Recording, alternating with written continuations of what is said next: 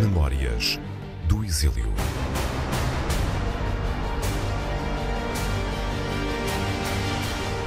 A música também era uma maneira de canalizar eh, essa minha revolta e, e um bocado ser um bocado um dos porta-vozes daqueles que se tinham recusado a ir à guerra colonial. Luís Cília, compositor e cantor. Eu nasci em Angola e vivi 15 anos em Angola, depois vivi 5 aqui e depois fui para Paris.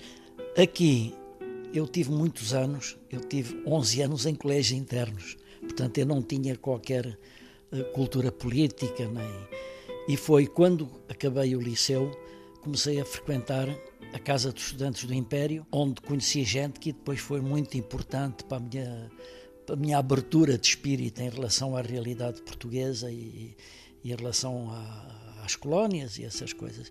Eu cantava rock quando vim de Angola. Eu fui dos primeiros tipos aí que cantava rock.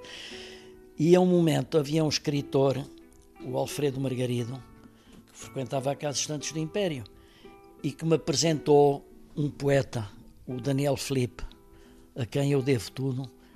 E o Daniel Felipe mostrou-me uns discos do Jorge Brassens e do Léo Ferré. E foi aí que. que, que... Acenderam-se-lhe luzes. Pois, em relação a, a, a, cantar poesia. E pronto, e nunca mais pensei no rock. E lembro-me, a primeira vez que cantei numa festa da Casa Santos Império poesia, iam batendo este tipo a vir para aqui cantar poetas. Lembro sempre o primeiro poema que eu musiquei, está no meu primeiro disco, que é um poema do, do Geraldo Bessa Vitor, que é um menino negro não entrou na roda. E, e pronto, depois quando fui para, para Paris, senti-me liberto em relação às censuras e tal, portanto é que aí comecei a, a compor aquelas canções contra a guerra colonial, não é? Nascido no Uambo em 1943, Luís Cília fez parte do primeiro grupo de músicos de intervenção que, no exílio, usou as cantigas como arma de denúncia da ditadura e, particularmente, da guerra colonial. Durante uma década, desdobrou-se em espetáculos e recitais em quase todos os países europeus. Nesses palcos atuava sozinho ou com outros artistas para as comunidades imigrantes e também para os exilados. Pouco depois de chegar à França, compôs o primeiro disco editado pela Chant du Monde. De acordo com as palavras de José Mário Branco, Luís Cília foi um autor e intérprete incontornável do canto de resistência antifascista e anticolonial é, sem dúvida, um histórico da música popular portuguesa. No seu já longo percurso artístico, Cília gravou mais de 20 discos, dando particular atenção à poesia de nomes como Eugênio de Andrade, Jorge de Sena ou David Mourão Ferreira. Nos últimos anos, tem-se dedicado exclusivamente à composição de temas para cinema, teatro e bailado. Em 1994, foi feito oficial da Ordem da Liberdade. Luís Cília tinha apenas 21 anos quando partiu para o exílio em 1964. Ficou em França durante 10 anos. Eu fui porque tinha assento que não ia fazer a guerra, a, guerra colonial, não é? Portanto, eu queria me ir embora. Por acaso, isto é anedótico e, e eu nem o tomo como uma coisa excepcional, mas um dia o Margarido chegou ao pé de mim, aqui na Casa de Santos Império, e disse: Olha, tens que ir amanhã para Paris. Ele já sabia que eu ia, porque há um, um médico, um capitão médico, que vai embarcar para Moçambique e tu tens que ir com ele e com a mulher. E portanto, e eu fui com ele, fomos até ao pé de Porto Alegre. Havia lá um, um pastor que era o casado, ele ficou lá eu e a mulher tínhamos passaporte num Fiat 500. Atravessámos a fronteira, encontrámos em Espanha, atravessámos a Espanha e depois lá fomos. Portanto, a minha ida foi assim um bocado precipitada devido a este Rui Largo Antunes, chamava-se esse, esse, esse, capitão médico. Nunca mais o vi e, e, pronto, chegámos lá, fomos ter a casa de um, de um português que era um homem muito solidário, o Vicente Campinas, que ajudava quem está. E depois eu também fui ter a casa de um, de um, de um velhote já que se chamava o embaixador do MPLA em Paris, que era o Câmara Pires. Em casa do Câmara Pires conhecia Colette Magny, que é uma cantora a quem também devo tudo. e que depois era uma espécie de mãezinha na, naquela, naquela coisa que me apresentou ao Xande o Mundo, onde, onde, depois gravei o meu primeiro disco. Palavras como fogo, como vento, estas palavras com que Portugal resiste, estas palavras com que Portugal resiste. Quando foi para o exílio, achava já que ia enverdar por esse tipo de trabalho artístico ou foi um pouco sem saber o que, é que lhe ia acontecer? Não, eu, eu sempre gostei da música e tal. Sabe que naquela altura o, o, o, clima em Portugal era um bocado retrógrado. O meu pai, que tinha vivido muitos anos em África, música para ele não é, é, é era pior que um pária. Ah, eu lembro a primeira vez que eu disse ao meu pai, não, eu só o encontrava de vez em quando, disse ao pai, eu queria estudar música, e ele disse, queres ser fadista? foi, foi, foi, o que ele me disse.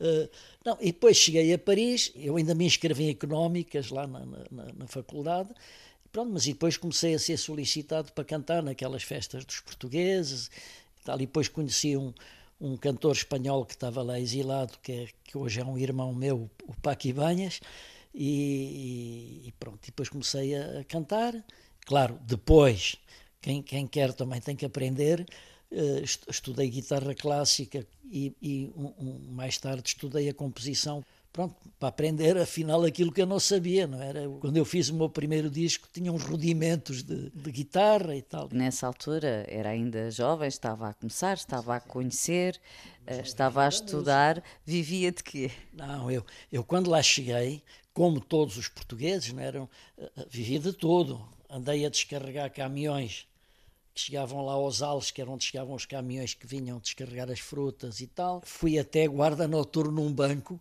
de pistola e tudo, que, que me fazia uma impressão. Pronto, eh, fazíamos o que aparecia, não é? Mas também éramos jovens. Ser-se jovem nessa altura, no que tem a ver com esta predisposição, tinha muita importância, não é? Eu tinha, e a maior parte tinha, não é? um espírito de abertura dizer, olha, agora chegamos aqui, pá, não sabemos quantos anos vamos ficar aqui, ou se vamos ficar meses, ou se... pá, e, e, e, vamos ter que desenrascar. Portanto, e sabíamos que ao princípio havia sempre quem, havia sempre um movimento de solidariedade, quem nos deixava uh, dormir. Eu, quando trabalhava de guarda noturno, chegou lá clandestinamente um angolano, que, que depois foi general em Angola, o Beto Traça, e então, como eu trabalhava à noite, ele ficava lá a dormir no meu quarto e depois eu de manhã às sete da manhã, Beto, levanta-te que eu quero dormir. Pronto, era assim, não havia qualquer tipo de preconceito e, e havia. Eu também, quando lá cheguei, fui ajudado, não é? Houve quem me, me emprestasse um quarto ou que dormi na, na casa de pessoas. Levei a conversa para a questão da juventude, porque quando estamos a falar uh, de todas estas questões relacionadas com o exílio, estamos a falar de vivências lá fora, mas ao mesmo tempo estamos a passar pelo país que éramos na altura. Pois, claro, este país era intolerável, era, era asfixiante e havia, eh, talvez eu tivesse continuado cá asfixiado se não houvesse a guerra colonial.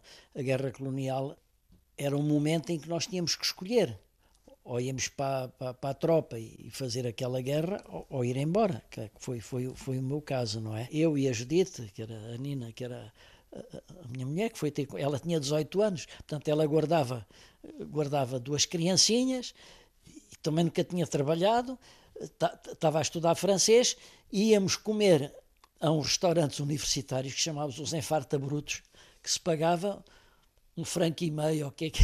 Pronto. Quer dizer, nós sabíamos que não podíamos ir a um restaurante mais ou menos em que se tivesse de gastar dinheiro. Mas, mas era, tudo isso era visto com naturalidade, não era? Epá, que chatice, vê lá que eu agora estou a comer mal desta. Eu, durante os primeiros meses, enquanto a Judite não, não chegou lá, havia um, um engenheiro tinha fugido pelo PC, o Fernando Morgado, que, que tornámos grandes amigos, e, e ele, por solidariedade comigo, íamos ao meu quartinho pequenino e comíamos uma lata de ravioli. Eu, durante anos, nem podia comer ravioli, era uma lata de ravioli com arroz. E ele, pronto, para me acompanhar lá, comia os raviolis com arroz. Pronto, não havia dinheiro para mais, mas não era, não era nada. Não era dramático. Não, não, não era. Pronto, e, e depois, pronto, a vida foi progredindo, depois passámos para, já para um apartamentozinho com um quarto, uma cozinha, uma casa de banho Pronto, foi, foi gradualmente e depois uh, eu arranjei um emprego numa associação de estudantes que ainda hoje existe, que era a UNEF, União Nacional de Estudantes de França, que era de esquerda, que tinha tido um, um grande passado na guerra contra a guerra da Argélia, na, na luta contra a guerra da Argélia, e muitos dos futuros dirigentes de França foram meus patrões naquela altura. E ainda estive um ano e tal a trabalhar na UNEF, era, era o tipo dos recados. não tinha, não tinha qualquer. Não, mas aquilo era. Nós, naquela altura, não tínhamos aquele, aquele problema do, do melhor emprego ou pior. Era, era um... E depois, depois comecei a cantar com o Paco e tal, mas nada que desse, que desse para viver. Uh, entanto, a Judita, minha mulher, também foi ter comigo ainda em setembro de 64, ela guardava criancinhas. Era aquela a, a sobrevivência, mas uma sobrevivência alegre, não era nada sofredor. Aliás, quando combinámos esta conversa, o Luís Cília disse-me: ah, Olha, veja, porque eu não tenho nada aquela atitude do coitadinho do exilado. Não. Ao que eu lhe respondi, eu também não estou à procura de coitadinhos dos exilados. Hoje, tantos anos passados, ah, olha para esse período longo da sua vida, afinal foram 10 anos, não é? Ah, de uma forma feliz, quase. Uma experiência maravilhosa na minha vida. Claro, eu não podia voltar a Portugal, mas estava, eu tinha vivido em Portugal cinco anos. Eu, eu estava um bocado com várias pátrias, não é? mas uh, eu nunca teria conhecido gente maravilhosa que conhecia se não tivesse ido Paris, para Paris, não teria aprendido composição. Uh, precisamente eu comecei, desliguei-me da UNEF quando houve um, um, um realizador chamado Cristiano de Chalonge que, que realizou um filme que chamava O Salto eu conheci-o e ele pediu-me para o ajudar nos contactos com os portugueses, portanto eu fui uma espécie de assistente dele nesse filme e depois ele convidou-me para fazer a música, foi a primeira música de filme que eu compus, foi o Salto.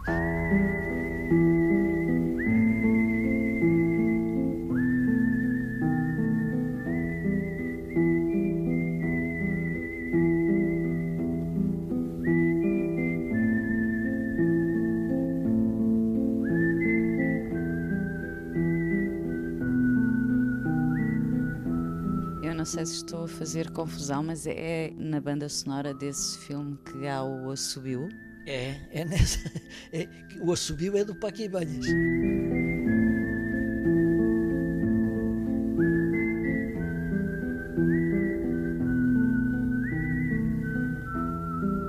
Portanto, e a partir daí comecei a tentar viver da música. Havia duas atividades, uma que era 90% da minha vida, era cantar para os portugueses lá aquela atividade à borla, não é? Havia uma associação que era a Associação dos Originários de Portugal, que era uma associação de portugueses que tinha uma sede, onde é agora a sede do PC francês, que foi construída pelo Oscar Niemeyer, foi desenhada, e aí havia uns barracões e era aí que se faziam as festas dos portugueses ao fim de semana, que eu ia lá cantar e depois também começou a, a, a ir lá o José Mário Branco e outros portugueses e tal, pronto.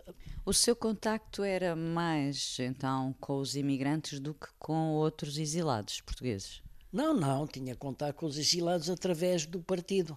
Eh, eh, eh, porque eu naquela altura militava no, no, no Partido Comunista. A mim gostava-me um bocado, havia aquele conflito sino-soviético que dividiu muito até os portugueses no exílio, não é? Sabe que eu, isto é que eu já o amnistiei. O, o Carlos Antunes, ele era o funcionário do PC em Paris. E eu tive sempre um espírito bastante aberto e, e, e falava muito com, com, com gente que não era do PC e iam lá à minha casa e tal. E um dia o Carlos Antunes veio-me com uma lista de gente que não entrava em minha casa, que eram esses. Eu disse, não, em minha casa entra quem eu quero, e ele expulsou-me do PC. Aquilo era um bocado anedótico tudo. E tive assim uns tempos expulso do PC. Eu já encontrei, de vez em quando falo com ele e já o amnistiei por isso. Nessa altura, eh, essas situações eh, pesavam, custavam? Bom, pesavam um bocado porque, pronto, porque eu passei não era um inimigo, porque eu ia, ia sempre cantar às festas porque eles também não tinham lá grande mundo para ir lá cantar. Não, eu continuei a fazer a minha atividade normal uh, de cantar e tal, sempre que era solicitado. Sim, mas para uma pessoa que é militante de um partido mas e que... Eu também não, não, não é, eu nunca fui bom militante, sabe? Eu posso dizer que eu, sou, que eu era um ultra medíocre, portanto pronto, eh, já não era, não era. E depois até foi dois anos depois um, um, um dirigente, outro dirigente do partido, o Joaquim Pires Jorge, que eu tinha ainda hoje, ele já morreu, coitado, tenho muita admiração por ele, que ele veio ter comigo e disse que aquilo tinha sido um engano, que não sei o que e tal e pronto. Isso foi depois do Avante Camarada? Não, sabe que o, o Carlos Antunes foi um dia à minha casa e pediu-me para fazer uma canção uh, para passar na rádio. Mas isso antes é, ou depois? Antes. Pediu-me, eu, eu escrevi a canção, entreguei, nunca mais pensei nisso, nem eu nunca imaginei que depois ia se transformar no que se transformou, não é? E, e que tenho muita honra, não, não, não, não renego absolutamente nada. Não foi para aí um mês ou dois depois que, que, houve essa história uh, uh, da, da, das pessoas que não entravam em minha casa. Foi para aí um mês ou dois, aquilo coincidiu um bocado. Ele pediu-lhe essa composição para um efeito específico? Sim, ele, diz, ele pediu-me uma canção para passar na rádio, na Rádio Portugal Livre, que de resto era o Aurélio Santos, que, que era um dos locutores. Pronto, foi assim, eu, eu escrevi, eu sou um tipo ultramedíocre a escrever, mas escrevi aquilo, entreguei-lhe, uh, claro, escrevi-lhe a pauta, entreguei nunca mais pensei nisso, nem nunca cantei, nem nunca gravei. Pronto, e aquilo depois fez o seu caminho, né? foi ter lá com a foram ter com a Luísa Basto, que vivia em, em Moscou, que eu, nunca, que eu só conheci mais tarde, e pronto, e gravaram. Avante,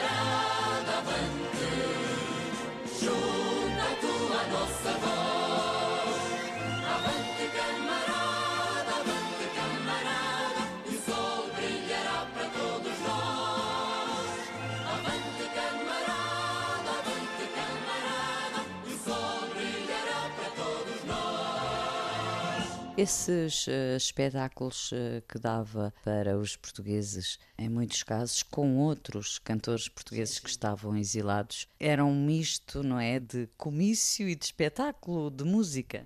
Sim, porque era um pretexto, a canção era um pretexto para trazer as pessoas. Bom, a minha atividade principal como profissional, eu, eu, ia dar eh, recitais a casas de cultura, a casas jovens da cultura. Lá não estava escarrapachado que eu era politicamente, era Luís Cília. Sim, mas eu Pronto. pergunto, na realidade, na prática? Não, nas festas para portugueses havia isso. Eu até, a partir de um certo momento, eu tinha uma exposição com fotografias da Guerra Colonial que expunha à entrada das salas onde eu ia cantar e tal, para, para, para suscitar a, a, discussão e tal, porque, claro, havia, havia, muitos portugueses que iam lá e consideravam que, que nós íamos dizer mal da pátria. Tal, essa, esse, pronto, eram aquelas pessoas que, no fim, que, que não tinham uma grande consciência política, que, e eu compreendo, não é? mas era, era um trabalho um bocado de sapa, aproveitando a luta dos sindicatos. Eh, também havia muitos portugueses nos sindicatos que tentavam politizar. Nos sindicatos franceses. Os sindicatos franceses. Português não era nada legal, nem, nem partidos políticos eram, eram legais em França, né? partidos políticos portugueses. Portanto, tudo isto era sob a cobertura ou dos partidos franceses ou dos sindicatos franceses, mas havia muitos sindicalizados e tal que também organizavam. Havia um, um lá umas coisas que eram os foyer de travailleurs, eh, eh, pronto, que eram umas casas onde viviam trabalhadores de muitas nacionalidades.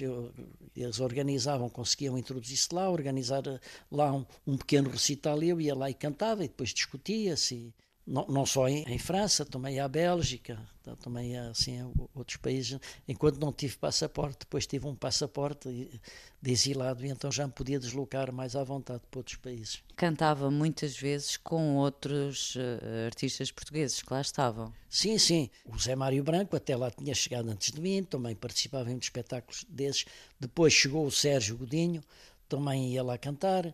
Havia o Fanhais, há um momento viveu em, em Paris também. Quer dizer, eh, era um, um bocado ali uma, uma um, um, grupo de portugueses que iam, uns iam para um sítio, outros iam para outro e tal, onde éramos convidados, não é? Mas uh, todos com a mesma causa, não é? Sim, a causa era a mesma, embora, embora pertencêssemos a grupos políticos diferentes. E os seus trabalhos, os seus discos uh, circulavam por cá, entravam clandestinamente Sim, quer dizer, eu ia sabendo, eu nunca, eh, editados cá não tinha. Portanto, mas, mas soube, outro dia o, o, pronto, coitado, ele já morreu, o Manuel Brito da Galeria 111, ele deu uma entrevista e disse que quando tinha a livraria, que ele ia a Paris e trazia os discos com outras capas. Havia assim o subterfúgio. O meu primeiro disco, sobretudo, que era um disco ultra panfletário, eu sei que havia pessoas que traziam e faziam ouvir e tal. Pronto. Portanto, tinha noção de que aquilo que gravava lá era ouvido aqui, sobretudo pelos uh, antifascistas, de uma forma quase religiosa. Não direi isso, não tenho essa pretensão. Era uma minoria, porque eu quando vim cá, quando cheguei cá depois de 25 de Abril, eu tinha, eu tinha a consciência absoluta que as pessoas cá não me conheciam. Conhecia uh, a maioria das pessoas, né? E eu também não utilizei aquele subterfúgio que o, o Jorge de Sena Uh, o Jorge Sena tem um, um, uma frase que, depois de 25 de Abril que ele diz: Eu não vou lá sacudir a árvore das patacas. E eu não, não tive, quer dizer, não tinha por vergonha de vir aqui dizer: É pá, eu exilado, porque no fundo nós éramos uns privilegiados. Outro dia, uma conversa com o Eduardo Lourenço, e, e estávamos de acordo com isso: exilados eram os que viviam cá, não é? De resto, o Daniel Felipe tem um poema lindíssimo que eu tenho num disco meu lá que é Pátria Lugar de Exílio. E, e penso que os que viviam cá com uma certa consciência política e, e, social da realidade viviam talvez mais exilados que nós lá, que nós no estrangeiro. Nas conversas que tinham uns com os outros, na, nos encontros, nos convívios, falavam entre vocês uh, da condição de exilado, porque a maior parte não podia se quisesse regressar a Portugal, não é? Sim, bem, penso que praticamente todos. Não, eu nunca tive nenhum, nenhuma conversa sobre. Claro, havia sempre a esperança que, que este governo caísse e que, que, que o regime caísse, que, mas não, não havia assim aquele tipo de conversa sofredora, até porque eu pessoalmente eu vivia lá muito realizado, sabe? Eu tive a sorte de conhecer a Colette Manha logo que cheguei. Depois conheceu o Paqui Banhas, que me apresentou ao Brassans. Depois uh, o Mustaki, um cantor maravilhoso, um criador maravilhoso, argentino, Atahualpa Yupanqui. Eu nunca teria conhecido essas pessoas se não vivesse em Paris. Nem, nem, nem teria essas experiências musicais de tocar com eles, talvez, se não vivesse lá. Portanto, eu em certos aspectos eu estava eufórico uh, de, de, poder estudar música. Eu costumo dizer, infelizmente houve houve portugueses que foram para o estrangeiro e que chegaram cá como foram. Não sei se está a ver. Foram para países que tinham muito a oferecer e que não aproveitaram nada. Infelizmente houve. Eu penso que aproveitei aquilo que a França e que a cultura francesa e que os exilados de outros países que lá estavam me podiam oferecer. Eu frequentava com o Paco um grupo de teatro que era a Carraca, que era um grupo de teatro espanhol, faziam peças de teatro e no intervalo cantava eu e o Paqui Banhas e tal. Então, sei, eu conheci muitos espanhóis, essa comunidade espanhola que era maravilhosa e, e, que me ensinou muito. Eu penso que voltei para cá com um bocado mais de conhecimentos quando fui. Mas havia, havia, havia alguns portugueses que viviam lá, em Paris, como se ainda vivessem no Porto ou, ou, ou em Porto Alegre, não sei se está a ver que não tinham espírito de abertura perante aquilo que a França podia dar e que até poderia ser útil no futuro. Está a falar de exilados ou imigrantes económicos? Também alguns exilados que viviam num contexto muito fechado. Eu notei um bocado isso de alguns. Paris é era uma cidade maravilhosa, bolas. e vocês, para além da música, não é? Que era a sua atividade principal, uh, juntavam-se, reuniam-se, porque na capital francesa estavam muitos intelectuais, uh, artistas, Sim. professores. Pois, é claro, lá em Paris a vida muitas vezes também não, não, não se prestava pela, pela, velocidade das coisas, cada um tinha as suas coisas e tal, mas sempre que podíamos em, uh, encontrávamos e, e, comíamos juntos e falávamos. Eu morava ali ao pé do Cartier Latin, que era que era onde havia muitos portugueses e tal, e portanto sempre, sempre nos encontrávamos e, e, pronto, e tinha amigos portugueses com quem, com quem falávamos. Mas havia um ambiente ao mesmo tempo um bocado sectário politicamente. Eu digo, não estou a falar deste ou daquele partido, mas havia o conflito sino-soviético, havia os pró-chineses, havia os não sei quê e tal, e aquilo refletia-se um bocado nas relações uh, das pessoas, e depois havia aqueles tipos que eram os donos da classe operária.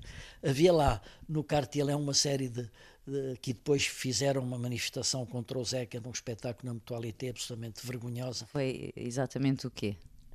Não, isso foi, foi um espetáculo que houve na, na Mutualité, lá numa sala em, em que o Sérgio, o Zé Mário, um Tino Flores, eu e o Zeca. Eu disse ao Zeca, é porque na segunda parte cantava eu e o José Afonso. E eu só sei que, pá, sobretudo, não respondas, não respondas. Porque, e então, quando eu comecei a cantar, isso era uma coisa que depois foi. Porque eles fizeram um panfleto, uh, Chora, Camarada Chora, que era uma coisa que insinuavam coisas sobre José Afonso. Foi em 1970, uma coisa absolutamente lamentável. Muitos desses tipos depois eram as vivas do Zeca, quando o Zeca morreu. Isso é que é não suporta essa mentalidade.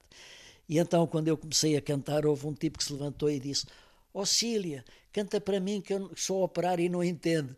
E não entendo. E eu disse: Ó oh, pai, porque és um operário estúpido. aquilo me caía muito mal. Ele sentou-se e depois, quando o Zeca começou a cantar, tentou responder e aquilo acabou tudo à pancada. E o Zeca, nessa altura, aquilo mexeu muito com ele e ele ficou muito perturbado com essa história. São, são aquelas Pancada, coisas... pancada? Pancada, pancada. E acabou ali o espetáculo. Esse tipo de gente eram os provocadores, eram, eram os guerrilheiros do cartelata, como ele chamava. Uh, só para exemplificar, um dia eu fui cantar à Casa da Cultura de Grenoble e, e, e, estava lá, felizmente, que os conhecia na altura, antes de mim, o Egito Gonçalves e o, e o, e o Gastão Cruz. Diziam poemas. E estava o Egito Gonçalves a ler um poema e vira-se um tipo lá de boina e disse: O que o senhor está a dizer não me interessa, eu quero é armas. Ainda hoje, quando eu vejo o Gastão Cruz, eu gosto com ele. Ó oh, Gastão Cruz, eu quero é armas. Está a ver? Eram esses atrasados mentais que no fim impediam qualquer diálogo. Porque com esses tipos não havia diálogo, não era? Porque eles, eram, eles, eles é que eram a classe operária. Pô, mas isso, sabe, isso no fundo eram, eram anedotas, isto hoje são anedotas. Naquela altura foi grave, porque a mim, a mim nunca me perturbou em França que um tipo chegasse ao pé de mim e dissesse que eu era um, que era um social fascista, que não sei o quê. A mim não, não me avança nem recua. Agora, pessoas que vinham de Portugal, como José Afonso, e ter aquele tipo de coisa era muito prejudicial para o Zeca. Isso é que eles não, não pensavam. Mas, mas isso era anedótico, eu estou a contar isto hoje, não, não teve importância na minha vida em França, não é? Il y a, il y a un petit papier qu'on distribue à l'entrée, attaquant deux de nos collègues chanteurs, et vraiment, nous tous, nous sommes solidaires d'eux, parce que sont, des, sont eux qui sont vraiment des antifascistes. Parce que tant ici qu'au Portugal, ils chantent et tout le monde sait qu'ils y sont. Et les gens qui, dans le noir, comme ça, sifflent ou distribuent des papiers qui ne sont même pas signés, on ne sait même pas qui ils sont. J'ai l'honneur de vous présenter un des plus grands chanteurs aujourd'hui au Portugal, José Afonso. Tenho a acrescentar que não encarreguei o Ciro nem ninguém de fazer o, o, elogio, nem estou habituado a ser apresentado, por simples razão que nem sequer canto em Portugal. Quanto à, ao tal papel, estou disposto a fornecer indicações mais diretas. Não é? Há aqueles que esperam que os cantores façam revolução enquanto eles estão sentados, talvez no Café Luxemburgo.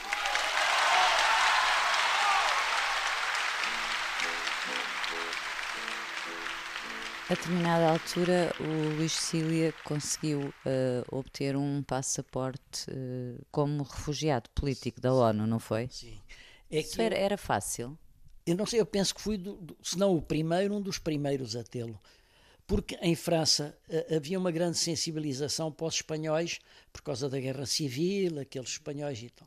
Em relação a Portugal, não havia uma grande sensibilidade política para muitos franceses, Portugal e Espanha era a mesma coisa. Uh, pois, e não havia muito conhecimento da guerra colonial, de resto, o, o, regime salazarista viveu muito à custa disso, de, de, estarmos aqui fechados do resto do mundo pela Espanha. Eu tinha um passaporte, e claro, esse passaporte caducou. Depois, o que nós fazíamos, íamos a um consulado pedir outro passaporte.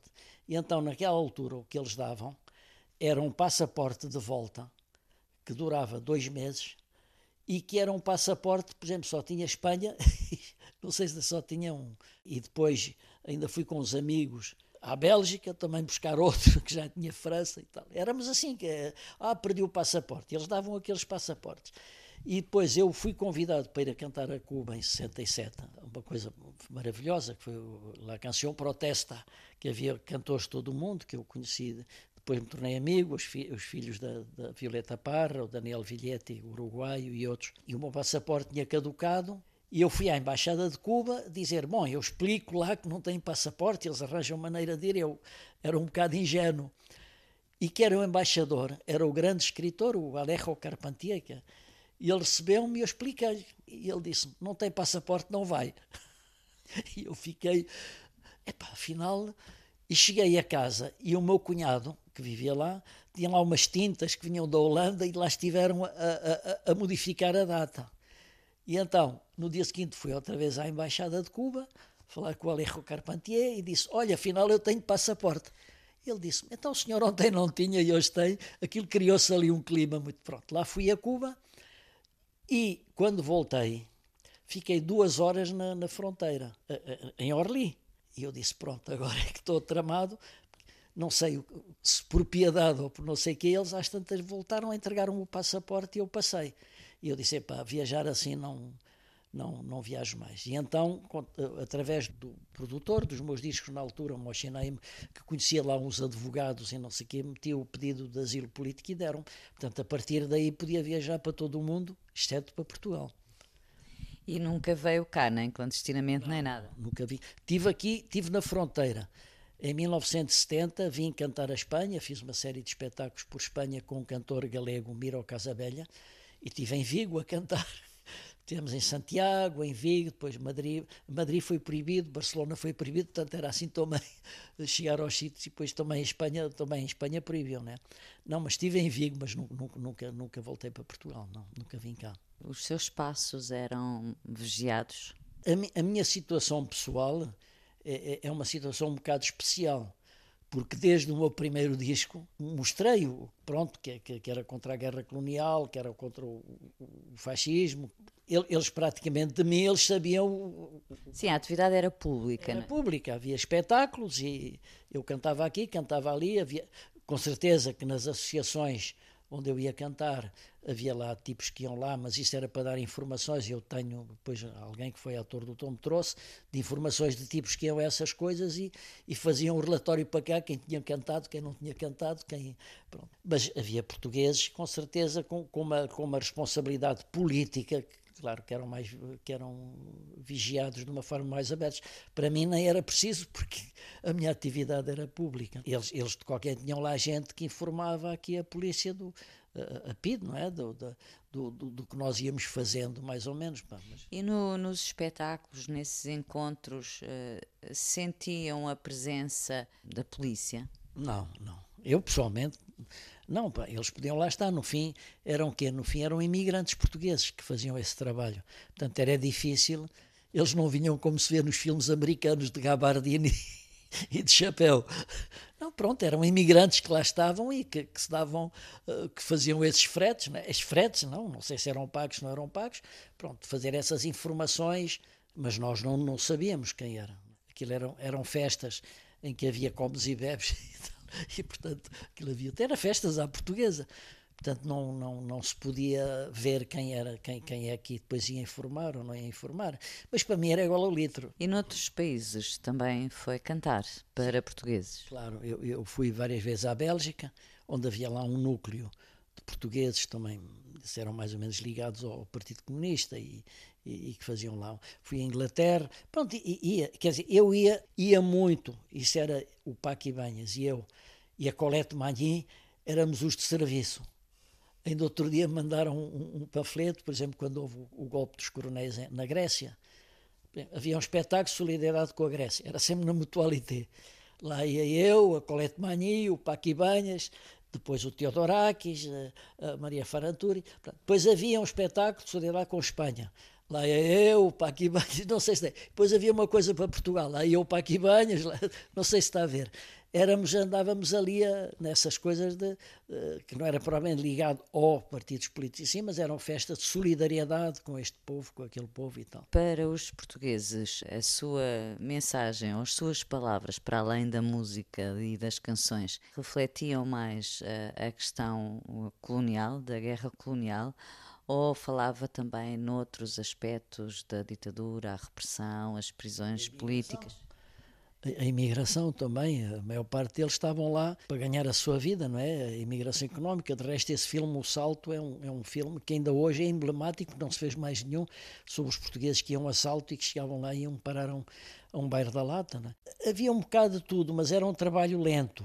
Ninguém esperava convencer os portugueses, porque a maior parte deles estavam lá apenas por razões económicas e, e, e não estavam muito interessados. A, a política, não é? A política era uma coisa para eles, era um assunto tabu.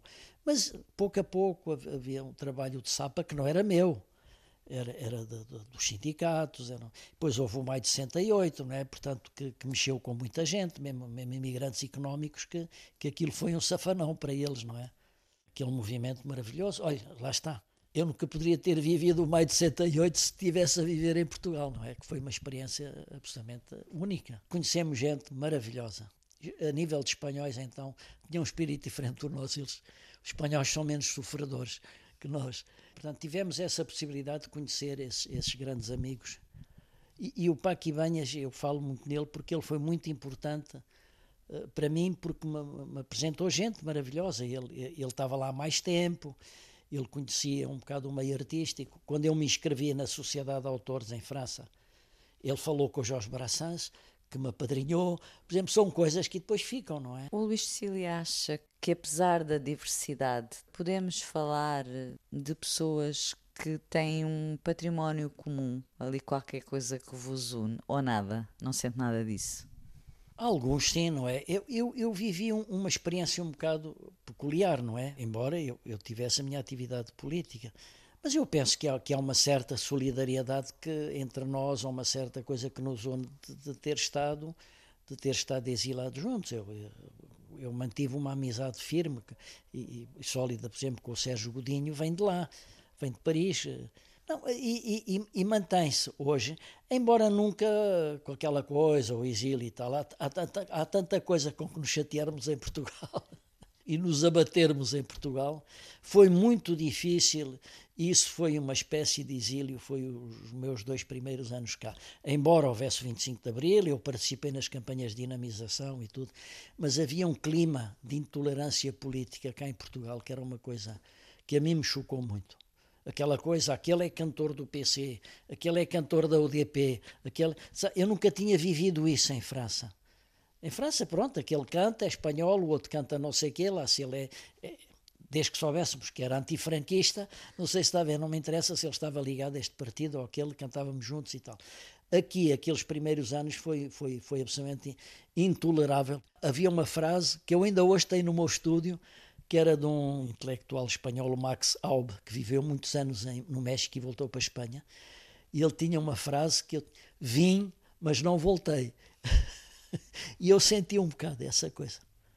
Vim, estou cá, mas não voltei. Porque, porque era, era um ambiente um bocado. Bom, isso já passou, não é? Isso... Mas a verdade também é que, apesar de ter tido uma experiência de exílio feliz, quis voltar para Portugal. Claro, porque está a ver, então eu, eu era um tipo que cantava contra o regime, contra a guerra colonial, consigo, acabando isso era um bocado absurdo eu ter lá ficado. Mas sentiu que tinha que vir, porque podia ter, tinha a sua vida lá, não é? Sim, eu tinha a minha vida organizada, eu até lhe vou contar uma história como anedota, que ninguém, que ninguém apenas leve como o meu sentido de provocação. Eu aqui há uns dois anos vi o Otelo, o Otelo no restaurante, o Hotel Sarava de Carvalho, e disse-lhe, oh, Otelo, então fizeste o 25 de Abril? Pá, eu sou uma vítima do 25 de Abril. Eu vivia bem em Paris e tive que voltar. Mas ele riu-se, porque ele tem sentido de humor. Não sei se está. Eh, quer dizer, isto, isto, é um bocado. Mas não, eu, eu, eu vivi em Paris, mas também, com certeza, que se eu tivesse ficado lá, não, não, não viveria lá confortável, do ponto de vista mental. Dizer, então, pá, andei tantos anos a a, a, tentar contribuir para que aquilo caísse e agora aquilo já está um novo, está um novo país e, e eu fico cá. Não, pronto, foi, foi uma coisa natural.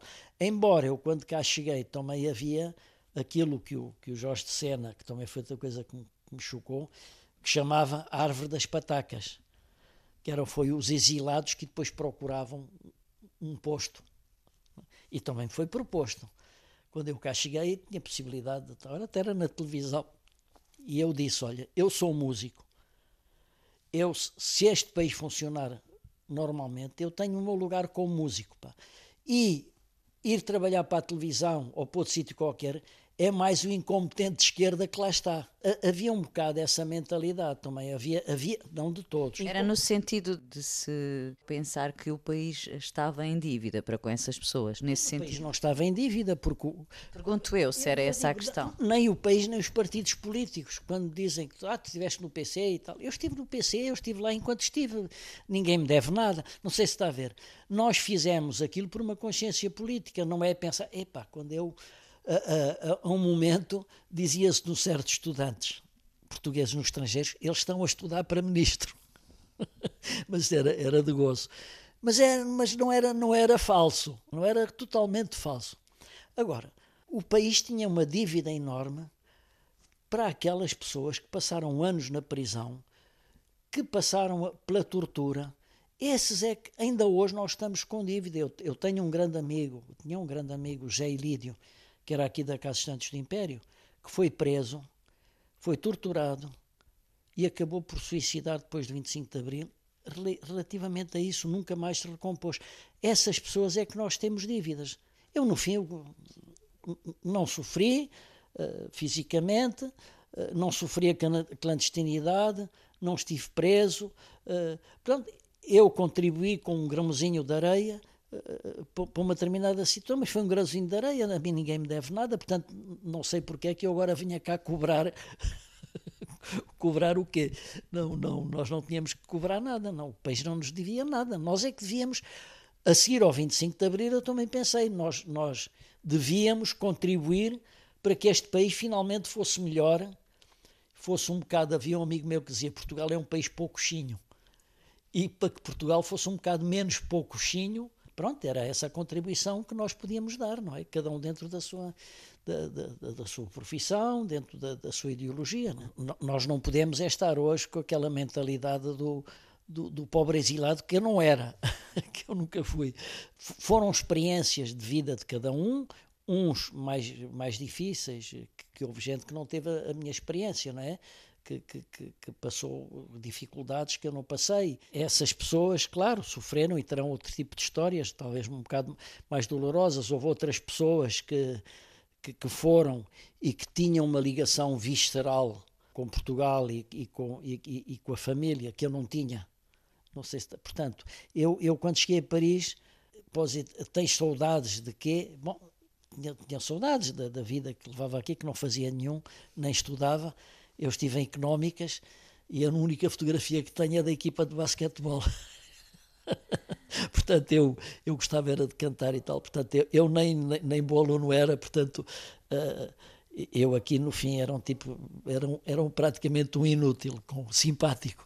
E, e, e em Paris formei-me. De tudo o que compôs e interpretou na época, não é? Uh, Pedia-lhe que escolhesse algum tema o, o, meu amigo Paqui Banhas, que fala sempre e tal, ele gosta de duas canções minhas, que é uma que foi escrito pelo António Borges Coelho em Peniche, ele estava preso, que é o Sou Barco, que é uma canção do meu primeiro disco. Sou barco abandonado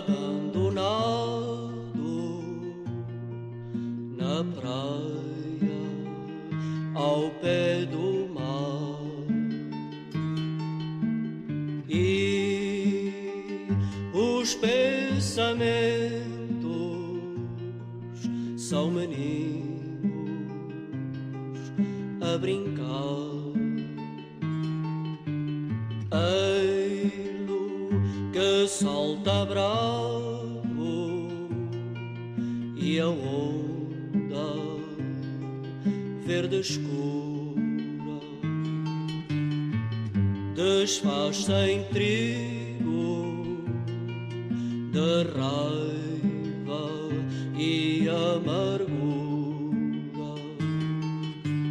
O fragor da vaga sempre a bater ao fundo. Escrevo, leio, penso, passeio neste mundo seis passos e o mar a bater ao fundo.